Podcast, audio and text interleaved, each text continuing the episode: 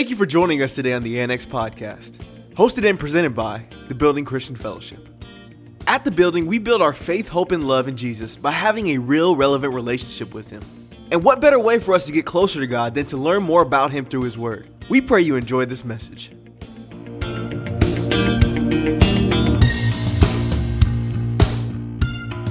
I don't know who lied to you, but I'm here to undo that lie. Because worship is a sacrifice. Sacrifice will cost you something. If it ain't costing you nothing, and I like the way some people say, if it don't hurt, it ain't a sacrifice. And you want a sacrifice to be a sweet-smelling savior unto the Lord's nostrils. And anything the Lord is able to breathe in, you better believe He's going to breathe out. What happens when God breathes? He makes things come to life. I know some of y'all got some dead situations in here that need to come back to life. You got some Lazarus situations in your life right now. You and you you running around trying to say a prayer and get everybody to pray for you, and it's just, just to come to your worship. God, I'm going to do something that's acceptable unto you, which is worship. I'm going to sacrifice something in my life for you and to you. God's going to smell it. He's like, hmm, that smells good. Same way he he looked at man, and when he saw man, he said it was good. The way that he made him, he breathed, he breathed the breath of life into man, and he became a living soul. That's what God wants to do for some of us this morning. He's moving. Listen, saints, if we ain't growing, I, I'd love to think of a word that rhymes with it for it to sound good, but if you ain't growing, you're dying. If you're not growing in your relationship with God, your relationship with God is dying. There is no standstill. Listen to me very carefully. If your relationship is at the same level it was last year with God, it's a dying relationship. That's a gray area. Well, I'm at the same. No. You're either hot or cold. What does God do with lukewarm stuff? Mm, man, y'all preach. Amen. Amen. You guys ready for the word this morning? Okay. Well, first of all, good morning, everybody. Didn't mean to jump on y'all so early. Buenos dias a todos. Hoy la palabra de Dios es del Antiguo Testamento. Abre tus Biblias para uh, Second Samuel. Oh, Second Samuel. six, one through seven. Sorry. Good morning, everybody. Today's word is going to come from the Old Testament.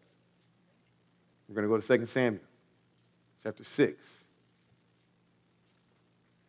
Before I read, I just want to let you guys know something. I, I, I have to, there's things that I hear. You know, I, I get on social media, and I listen to a lot of people, and I listen to what a lot of Christians say. And I, I just have to warn you now before it becomes big, before it gets to you, if it hasn't already gotten to, gotten to you. Listen, Jesus said, it was written of me. Jesus is found in the volume of a book. This book is the Bible.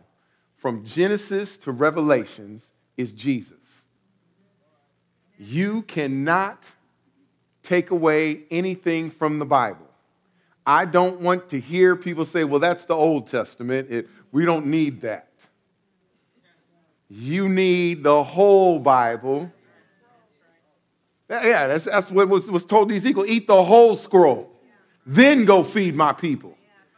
He's telling you, you better get some first before you try to go out and teach it. But what we're trying to do is we're trying to take parts of the Bible and say, well, this is for us today. That, that wasn't for us back then. We're trying to get something that's for us today, and then we're going from there, and we're cutting the Bible up. The Bible was never meant for you to cut up and only serve part of it. We as Christians got to believe that the Bible itself is infallible, inerrant. It is whole, complete, not broken, nothing missing. It's everything we need pertaining to life and godliness. If there's something in the Bible that you can't explain, don't call it an error. It's just an error in your understanding. You can't discern it yet because you're carnally trying to discern something spiritually. And the Bible says that the carnal mind is an enmity against God. It means your mind, natural thinking, goes against what God's thinking is spiritually. Come on, guys. So I'm going to be coming from the Old Testament maybe for the next couple of weeks. I don't know, whatever God decides. But we're going to teach this word today, and I pray that you guys will leave here dead.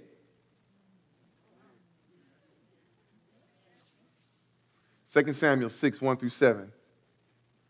Again, David gathered together all the chosen men of Israel, thirty thousand. That would preach right there. All the chosen men. Because not all men can go. Anyway. And David arose and went with all the people that were with him from Baal of Judah to bring up from thence the Ark of God, whose name is called by the name of the Lord of hosts that dwelleth between the cherubims. And they set the Ark of God upon a new cart and brought it out of the house of Abinadab that was in Gibeah. And Uzzah and Ahio, the sons of Abinadab, drove the new cart. It's like Uber. And they brought it out of the house of Abinadab, which was at Gibeah, accompanied the ark of God, and Ahio went before the ark. And David and all the house of Israel played before the Lord on all manner of instruments made of fir wood, even on harps and on psalteries and on timbrels and on cornets and on cymbals. And there were maracas and there was... Oh. Yes. And when they came to Nachan's threshing floor, Uzzah put forth his hand to the ark of God and took hold of it, for the oxen had shook it.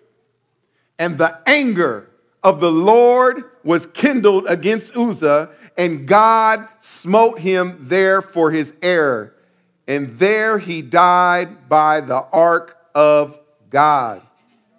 Mantenga su mano fuera del negocio de Dios.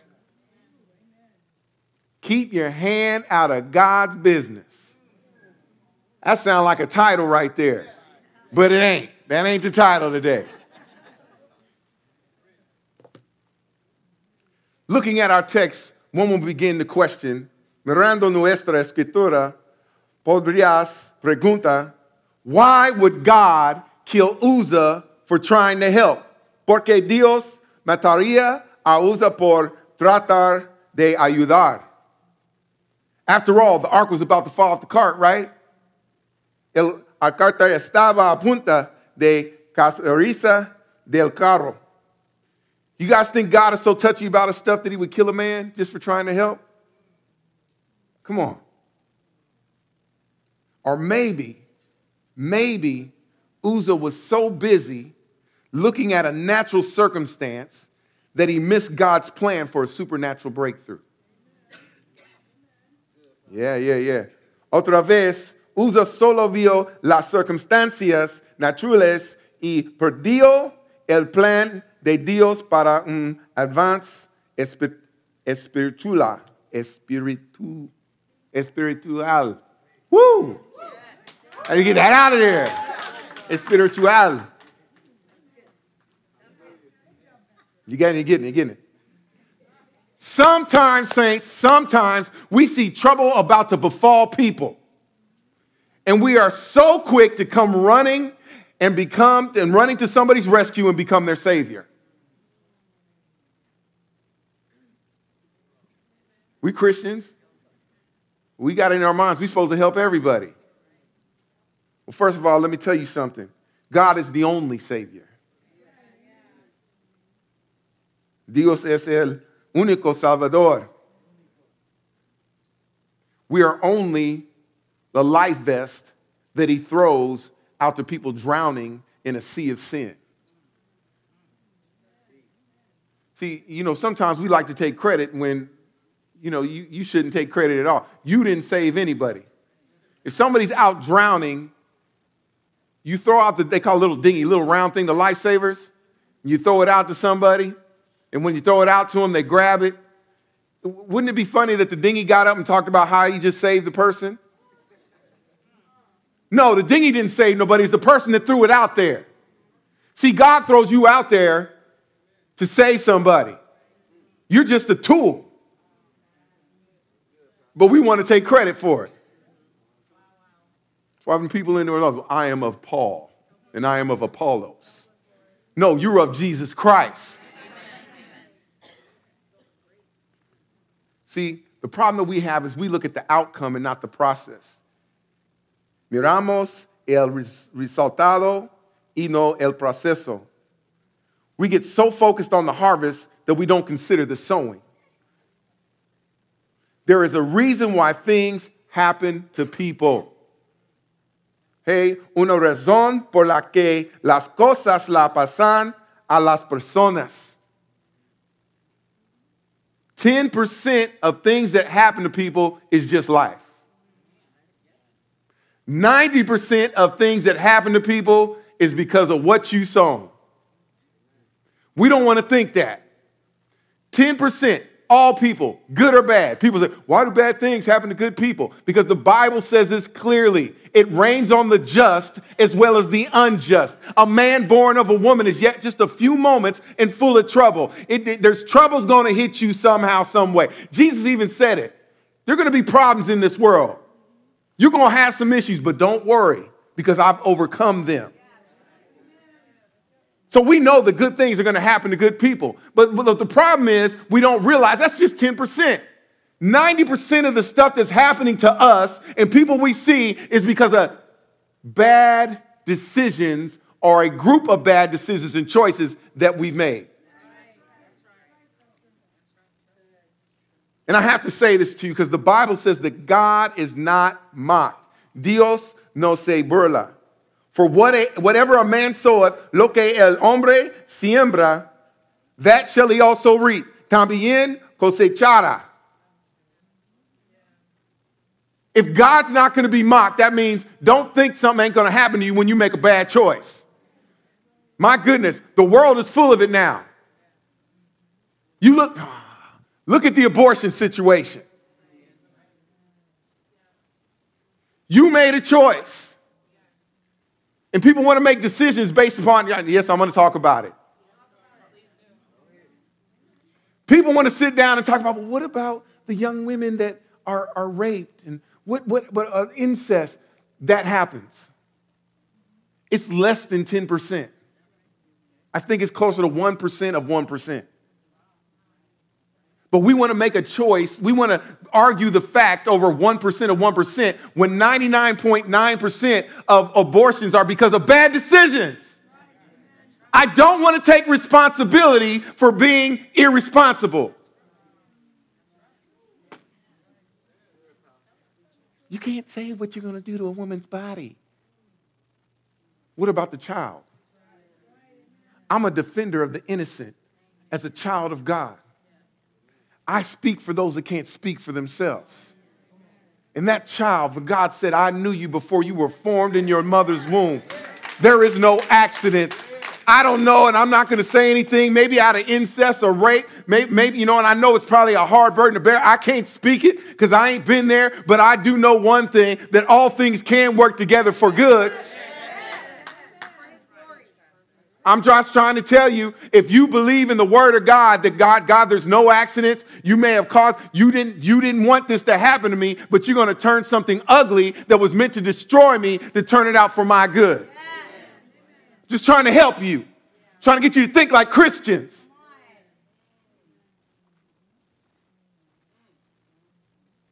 God is not mocked. Have you guys ever been like Uzzah, though, and seen somebody struggling in some area of their life? And you feel for them, you feel bad, you see them struggling, you see them suffering, and then you reach out your hand to steady their cart. The problem is we're trying to stop a harvest from coming to that person who has sown some bad things. Remember, God said, I won't be mocked. Having compassion isn't wrong, but not discerning the situation could be fatal. Could be fatal. It was fatal for Uzzah. Uzzah did something good. He saw that the ox shook the cart, and he's like, I need to help God. You didn't catch it.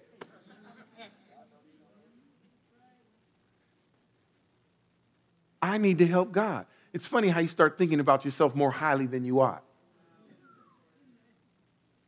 So many times we want to do something good, but what our good is in God. Do you understand the difference? You may have good intentions, but they may not be God intentions. If you guys look at it, you know, I'm all into metaphors and everything. It said the ox shook the cart, which means the ox, and I need you to keep this in your mind for later, ox, are, it's a symbol of work.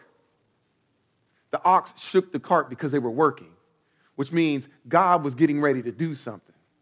There was a reason for the shaking of the presence of God. But because somebody didn't spiritually discern that, they tried to interrupt the move and the working of God, and guess what? It's that God got angry. Now, little back, little background of the story, because you're like, why? I mean, they touched the ark. It is in the law, Levitical law, that no person can touch any of the tools that work that are, are for inside of the temple. Nobody can touch them unless you're a Levite. Levites are priests. Okay, Levites are, are part of the tribe of Israel, one of the twelve tribes who God had called out and separated them to be priests of the house of God. Nobody was supposed to touch anything in there. If it was, it would be considered unholy. Now, the Ark of the Covenant was considered the place where the presence of God was kept. The Ark of the Covenant was removed from out of Jerusalem because somebody did something stupid, and, and the enemy came and took away the presence of God, and Jerusalem was out the presence of God. But guess what? Jerusalem gets it back under King David. King David sends out his mighty men, sends out some Levites to pick up the Ark of God and bring it back to where it belongs, and amongst the people of God in Jerusalem. And on its way back, somebody decided they was going to help God. Like I said earlier, having compassion isn't wrong, but, but dis- discerning, not discerning the situation could be fatal. God could be trying to do something in that person's life, and because you're not discerning the situation, God might have to cut off your hands to keep you out of his business. I've seen it. I've seen, I've seen people... People that are prosperous, good Christians, obedient Christians, and they and they have plenty of money, and there's people that always end up in money situations, you know, some magical reason that they're always broke. Bills ain't paid. Light bills ain't paid. You got, it sound familiar about any of your friends? Maybe even you. And then all of a sudden, you know, because somebody's compassionate and they have the, the gift of, of uh, benevolence, they start dishing out money to these people. So what they're doing is stopping what God said. God said, I won't be mocked. So all of a sudden, because you keep dishing out money, now the person that's faithful in his tithing, faithful in his giving, faithful in his serving, is not discerning the situation. God's going to cut off his supply to stop him from letting this person reap a harvest of something that they sown. I've seen people go, man, I don't understand what's happening. Man, I used to have business after business after customer lined up. All of a sudden, it just stopped. It's like, who you been helping? Did you even pray and ask God? Just because you got it doesn't mean you got to give it. You better ask the Lord. Yeah, so, you know, you guys around here be like, people, this is a side note. We get people around here, and, and it happens sometimes, you know. P G and E, lights get cut off, you're short money, and, and can't pay rent, stuff like that. People come to the church. This is the funniest thing to me. They come to the church and like, you guys are serving, you guys give and all that. And you say, look, we need a little help. I'm like, okay, not a problem. But before we can help you, there's this plan that we got to go through. We're going to send you to some financial counselors and go ahead and bring your bills so we can see what you've been spending your money on. Why? I don't understand why you're short all the time. You, it'd be funny how people just back out. Because they don't want, they don't want no help. They just want money. But see, here at the building, I'm not going to let somebody sowing and me going to help you have God cut our hands off. I'm just telling you. You can be mad at me if you want. I have one person mad at me, but three other hundred people be glad. Funny part about this is, Uzzah, I think about him, and I feel bad for the guy. He was just trying to help. He was just trying to help. He was so busy ministering and working for the Lord. Maybe that was his problem. Maybe he thought working for God was enough to save him. Maybe he was saying, God, I served in your house, and God, I cast out demons in your name, and I healed in your name. But when it come, came to touching the presence of God, God said, depart from me, because I know you not. See, a lot of us think that our, our salvation is in our work for God. It isn't. Poor Jehovah's Witnesses, they working for nothing. They out there knocking on doors, getting calluses. You guys, why are you talking about them? Because I believe in the Bible, and I can talk about that. Because there's a false doctrine sending people to hell. It's not by your works. It is by grace that you are saved. Yes. Not by works lest any man can boast. Yes. Come on, it's scripture. Yes. Uzzah reminds me of another person that we found in the Bible, and that person that we can all say is Peter. Love Peter. Peter's a good dude. Peter messes up a lot. I'm going to connect the pieces of the puzzle for you. Remember in Matthew chapter sixteen, twenty-one, Jesus began to tell all the disciples, he prophesied uh, what was about to happen to him when he returned to Jerusalem, all the things and many things that he had to suffer, and he was going to be crucified. And Peter turns around and tells Jesus, I ain't going to let that happen. Ain't no way, Jesus. I'm your dude. I'm your ride or die. Ain't nothing going to happen to you. You know what Jesus said to him? Well, first of all, let me say this. This is what Peter was saying. He didn't know what he was saying. Peter was saying this. I'm about to throw a monkey wrench in God's program. Because he didn't spiritually discern what Jesus was saying. Then Jesus turns around and has to say this in Matthew, in Matthew sixteen, twenty-three. This is bad when Jesus has to talk to you like this, okay? Jesus turned, which means he, he, you know, he did like this. Jesus was probably walking. He said, man, I ain't going to let that happen to you, Jesus. And it says, and Jesus turned. You got to read the script, right? It said Jesus turned. So obviously he was walking like. He said he turned to Peter and said, get away from me, Satan. You are a dangerous trap to me. You are seeing things merely from a human point of view, not from God. Jesus was saying, Peter, you see calamity that is about to happen, but you're not seeing the design of the calamity. Jesus had to die that the presence of God could remain with us for eternity. You guys ever wonder when, when, Jesus, when Jesus sat down, he goes, with the bread, and he goes, this is my body, which is broken for you. A lot of us don't get that revelation. Broken, okay, he got beat. Do you realize in order to get to what's inside an egg, you got to break an egg open? So what was inside the fleshly body of Jesus was him, the presence. It was God. And that body had to be broken open so that he could be everywhere all the time instead of just in one place and one time. He's an omnipresent God. He said, I want to be with, that's why he said, I will be with you, lo, always, even till the end of the earth. But I, my body has to be broken. And my blood must be shed. The body was broken for the presence, and the blood was shed for remission of sin. In order for the presence of God to show up, there has to be a death. For God to manifest his blessings upon your life, something has to die. If you want the presence of God in your marriage, you're going to have to die in your marriage. If you want the presence of God to show up in your finances, you're going to have to die in your finances. If you want the presence of God to just show up in your life, then you are going to have to die in your life. I'm not talking about a physical death. I'm talking about it's always about you and your comfort.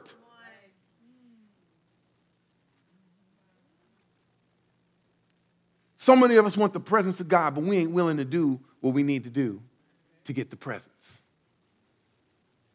We want to serve God from a place of convenience. I love what Donald says. Donald's doing this new thing. It's in the Chisel, and he says this. He goes, you got to get comfortable being uncomfortable. Do you guys realize that every time Jesus told somebody to follow him, that he had he told them, you got to deny yourself first? Because there's a difference between following me and walking behind me. See, we think following means like on Facebook. I'm going to follow you. No, you just watching me. There's a difference between watching and following. Following means imitate. And if Jesus gave up his life, why aren't we? We call ourselves Christians, which means Christ-like. So if we're going to have Christ-likeness, then we have to suffer like Christ did. Wherein has he died? Because of Uzzah's death, you guys listen, the ark of the Lord remained in the land, and the presence of God fell upon a house of a man named Obed-Edom. And the Bible declares that the whole house of Obed was blessed. If there's no death, then the presence of God wouldn't have remained. I want you guys to take a look. I want you to see what happened. I'm going to break this down for you. Guys, you guys, we're going to walk out of here dead today. We're going to be the walking dead.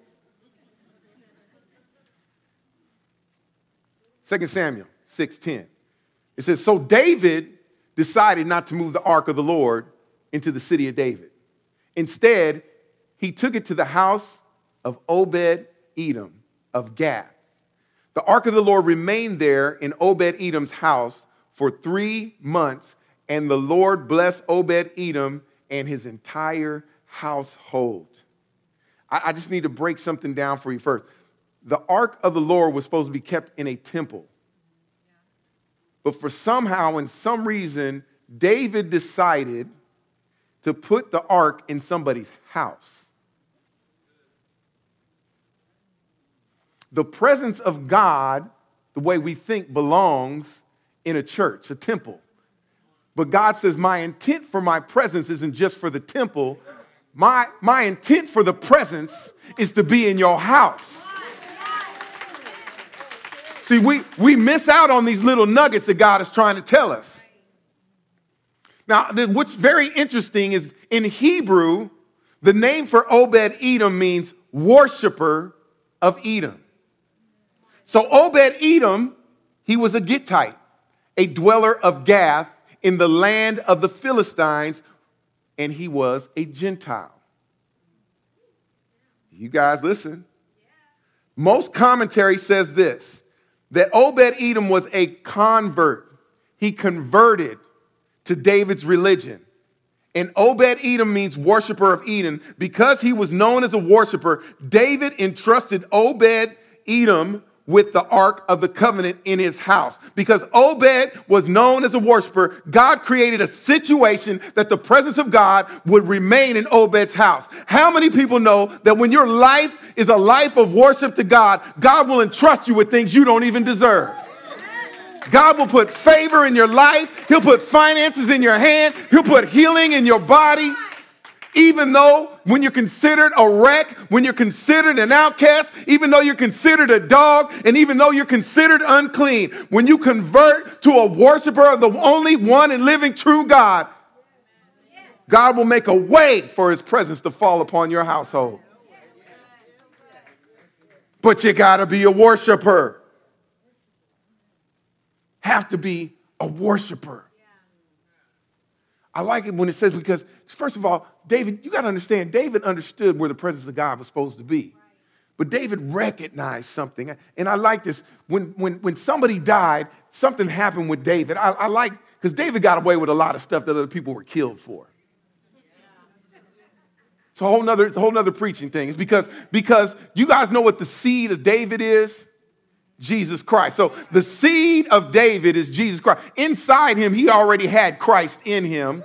And so he was able to get away with priestly things like wearing an ephod, like eating the showbread, like going into the temple. He was able to do things that, that his predecessor was killed for. So watch this. So David, for some reason, because any king would do this, man, I need to hurry up and get the ark, the presence of God, back to Jerusalem in a safe place in the temple, because we got the temple ready, get it back here before somebody else dies. Because somebody else is going to reach and touch it. But, but, but, but remember, the ox shook the cart. Because God is working on something. David discerned it. And David said, we need to keep this here. See, naturally, we, we need to get this out of here. Somebody cover up the body. But he said, no, something's happening here. Now, naturally, when we're in church, you would try to pick one of the ministers to take care of something. He didn't choose a Levite. He didn't choose uh, somebody from Judah. He didn't choose a Benjamite. He didn't choose anybody else. He didn't choose uh, any of the other, uh, uh, nobody from Manasseh, nobody from the other tribes that were Jews, that were from Israel. He didn't choose anybody, but something in his heart said, I'm going to choose a guy who is named Worshiper of Eden. I'm going to choose his house. No, he doesn't have a big wall around his house. He doesn't have guards around his house. But there's one thing that I know he does have. He has a heart after God. So I'm going to tell, I'm going to let the ark stay at his house. Because the presence of God, listen, Obed-Edom didn't have to run out to find the presence because he was a worshiper. The presence found him. Oh, oh, oh, let me take you over to John chapter four when Jesus was walking. And, and as Jesus was walking, he got tired. And he says, I have need to go to a place that no other Jews go. I'm going to Samaria. Jews and Samaritans don't get along, okay? This is like nineteen fifty-eight Mississippi and black folks and white folks. There's just parts of town that you just don't go to. There are people you don't talk to. There are people you don't look at. And the Jews and the Samaritans were the same way. Okay, they worship the same God, but they believe in worship in two different places. Um, one worshiped in, uh, the Samaritans worship in Mount Gerizim, and, and the Jews worship in Jerusalem. They both had their different interpretations of the Torah. Uh, the, the, the, the, the, the Samaritans did sacrifices without priests. The, Jeru- uh, the, the Israelites believed you had to have priests to make sacrifices. So there was this big uh, racism thing going on. You wouldn't even go through Samaria, caught dead as a Jew going through Samaria. They would, they would have to get to Galilee. They would make a left, go over the Jordan River, walk twenty-five miles, and then make a right back over the Jordan River to get to Galilee. They would not go through Samaria. But Jesus said, I have need to go to Samaria. So he goes to Samaria. Because he goes to Samaria, he sits down at a well. It's Jacob's well. You guys know who Jacob is? Israel. In Samaria. So he sits. It's the hottest part of the day, six hours of the day. Jesus sits down. And he sits down, and all of a sudden, here comes this woman to get some water. Funny thing, people don't come at the hottest part of the day to get water. This woman, because usually this well is Jacob's well. It's like the Starbucks of its time, because everybody comes in the morning, gets their water, hangs out, drinks a little water, talks, blah, blah, blah, and they go. Because, you know, they meet there, right? So, so just watch this, watch this. But this woman doesn't go during that time, because she's a woman of shame. So she's going to go when nobody else is there. So she went, but see, she didn't realize that somebody knew she was going to be there. Wow. So Jesus was sitting there, and Jesus waited. And when she pulled up on Jesus, she sits down, and he, Jesus looks at him, and he goes, give me some water. And she looks at him and goes, first of all, how be it you being a Jew talk to me, a woman that's Samaritan? You know you Jews have no dealings with us Samaritans. And Jesus said, uh, if you would have known who you was talking to, you would have asked me for a drink of water. But she didn't discern yet. See, she hadn't caught on yet. So then she turns around. She goes, I, okay, I don't get it. You, this well is deep, and you ain't got nothing to draw from. How you going to give me some water? He said, woman, if you drink from this well, you will never thirst again. For the water that I will give you is living water. And from out of your belly shall flow rivers of living water. She's like, oh, okay, hallelujah. You guys know the whole story. And then she went on and, and said that, man, oh my God. She goes, she goes, I got to run and tell people. He says, yeah, go tell your husband. She said, well, I ain't got a husband. He said, you answered well. I was just seeing what you was going to say. You got five husbands, and the one you're living with now, you ain't even married to. Watch this. You guys got to watch this. Then, then the Bible declares that she perceived he was a prophet. You guys watch this. It's funny when you have a conversation with God, how your perception changes. When you truly have a conversation with God, it will change your perception of how you look at him. Because some of y'all right now are doing like some of his family, just seeing Jesus as he's, he's just the son of God. Uh, he's just the son of David. And not realizing he is God. He is the savior of this world. And he's your savior personally. You need to have a conversation with him so you can perceive that he is the Messiah. So anyway, make a long story short, before she runs off, she wants to have a little quick talk with him. She says, well, look, Rabbi, you know, it's weird. You know, I believe you're the Messiah, but um, you Jews, you believe that you're supposed to worship in Jerusalem. But us Samaritans, we believe we're supposed to worship in Mount Gerizim.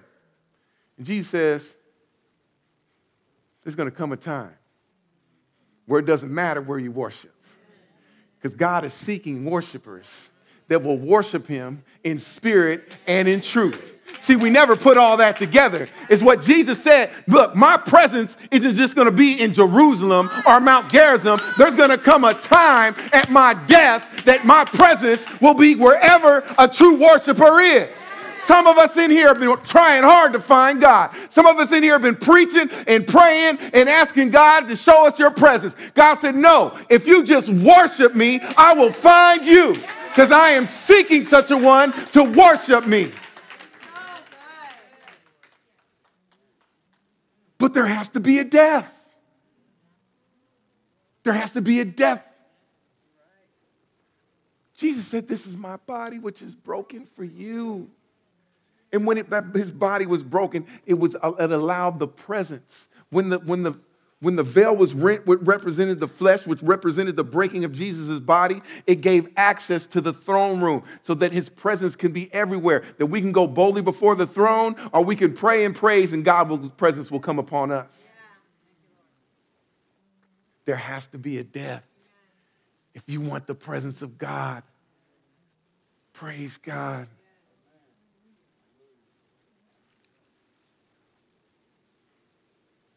In my closing, Uzzah wasn't a man being punished for touching the ark. Uzzah's death was the release for the presence of God. God is calling for all of us to reach out, touch the ark, and die so that he could release the presence of God upon our lives.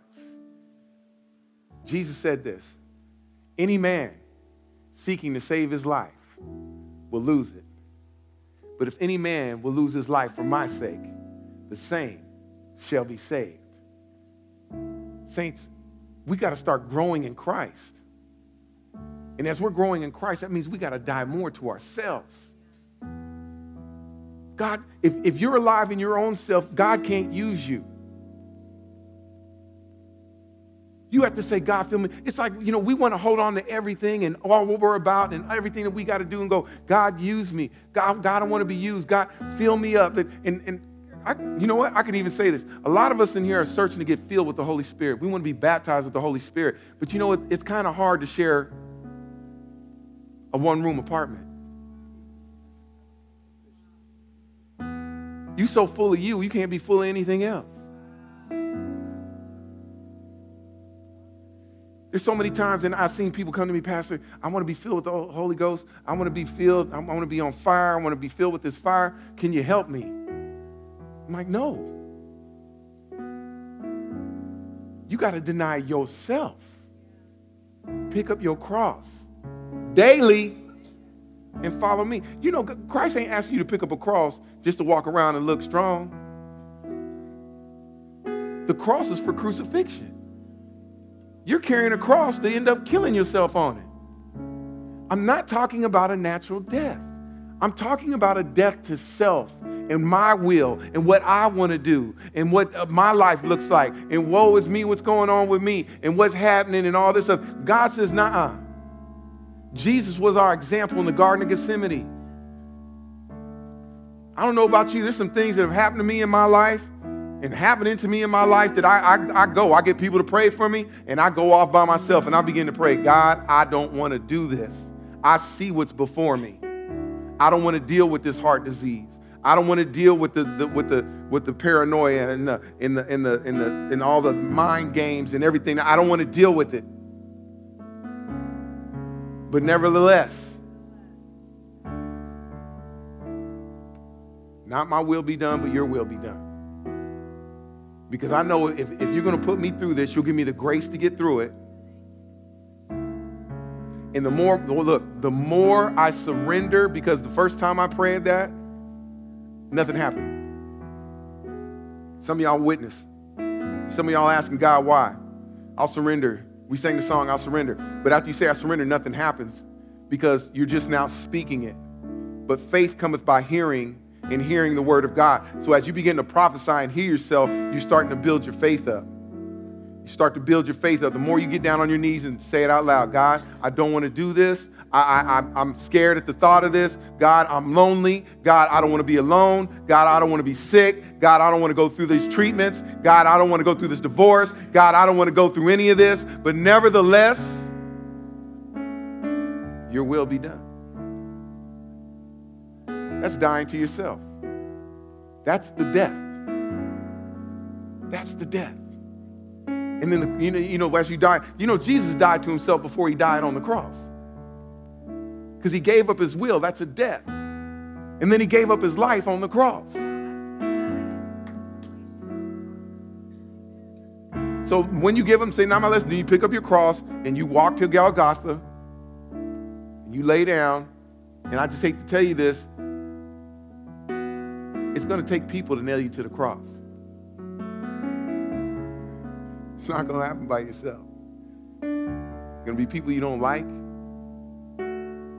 Some people you love, because just to let you guys know, God so loved the world that he gave his only begotten son. The people that were nailing him to the cross, he loved.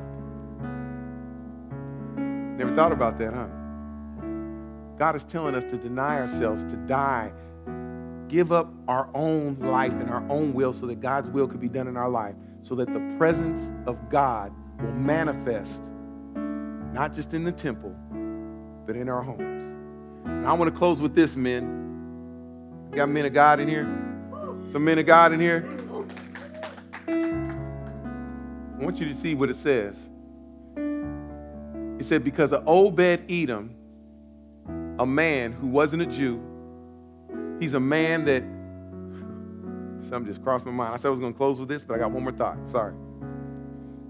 Do you know David, David before I'm going to get into this one, do you realize that David didn't call upon anybody in the house of Israel? You know why? Because sometimes when we come to church, we get just so used to doing church stuff, we get religious and doing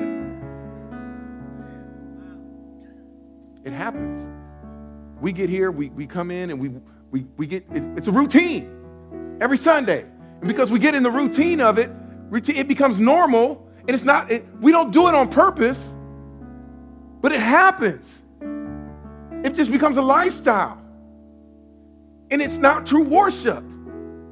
But Obed-Edom was a true worshiper. I believe he worshiped and was thankful for much. So you guys didn't catch that. You can't be a thankful person when you're complaining about everything. Complaining about your situation, complaining about how much money you make, complaining about the car you drive, complaining about where you live, complaining about your church, complaining about what the church ain't doing. But when you start getting thankful, you'll start learning to worship. Man, God.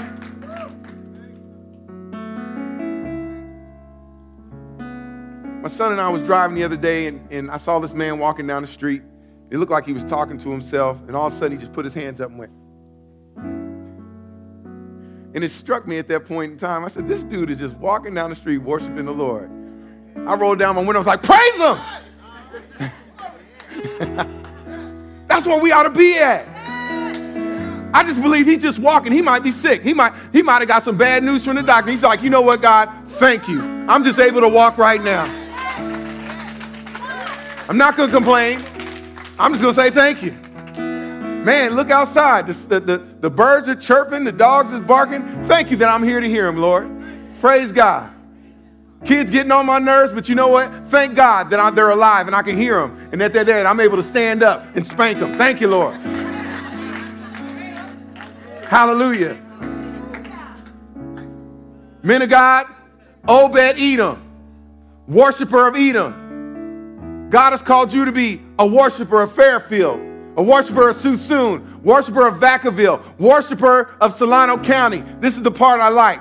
He was a man. It doesn't even mention his family, but because one man, one man became a worshiper. The presence of God fell on his house, and the Bible declares his whole family was blessed. If your family ain't blessed, maybe your name isn't Obed. You're, you're kings. And kings have to rule righteously. The Bible declares this. Watch this. When kings rule righteously, the people rejoice. But when they don't rule righteously, the people will mourn. Those people are your family. If you're ruling righteously as a king and a man of God, if you become a worshiper, your whole house will be blessed. Even when kids, because, you know, there's foolishness is bound in the heart of a child, but the rod of correction will drive it far from him, like whipping eggs.